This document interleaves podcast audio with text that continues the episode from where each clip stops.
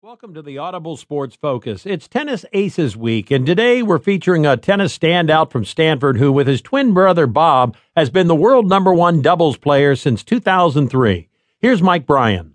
Mike Bryan joins us on Sports Byline along with his twin brother Bob. They are the top doubles tennis team in the world, and they've been there for a number of years. The Bryan brothers are considered the winningest doubles combination in the open era and in professional tennis history, and they're still ranked number one in the world in men's doubles.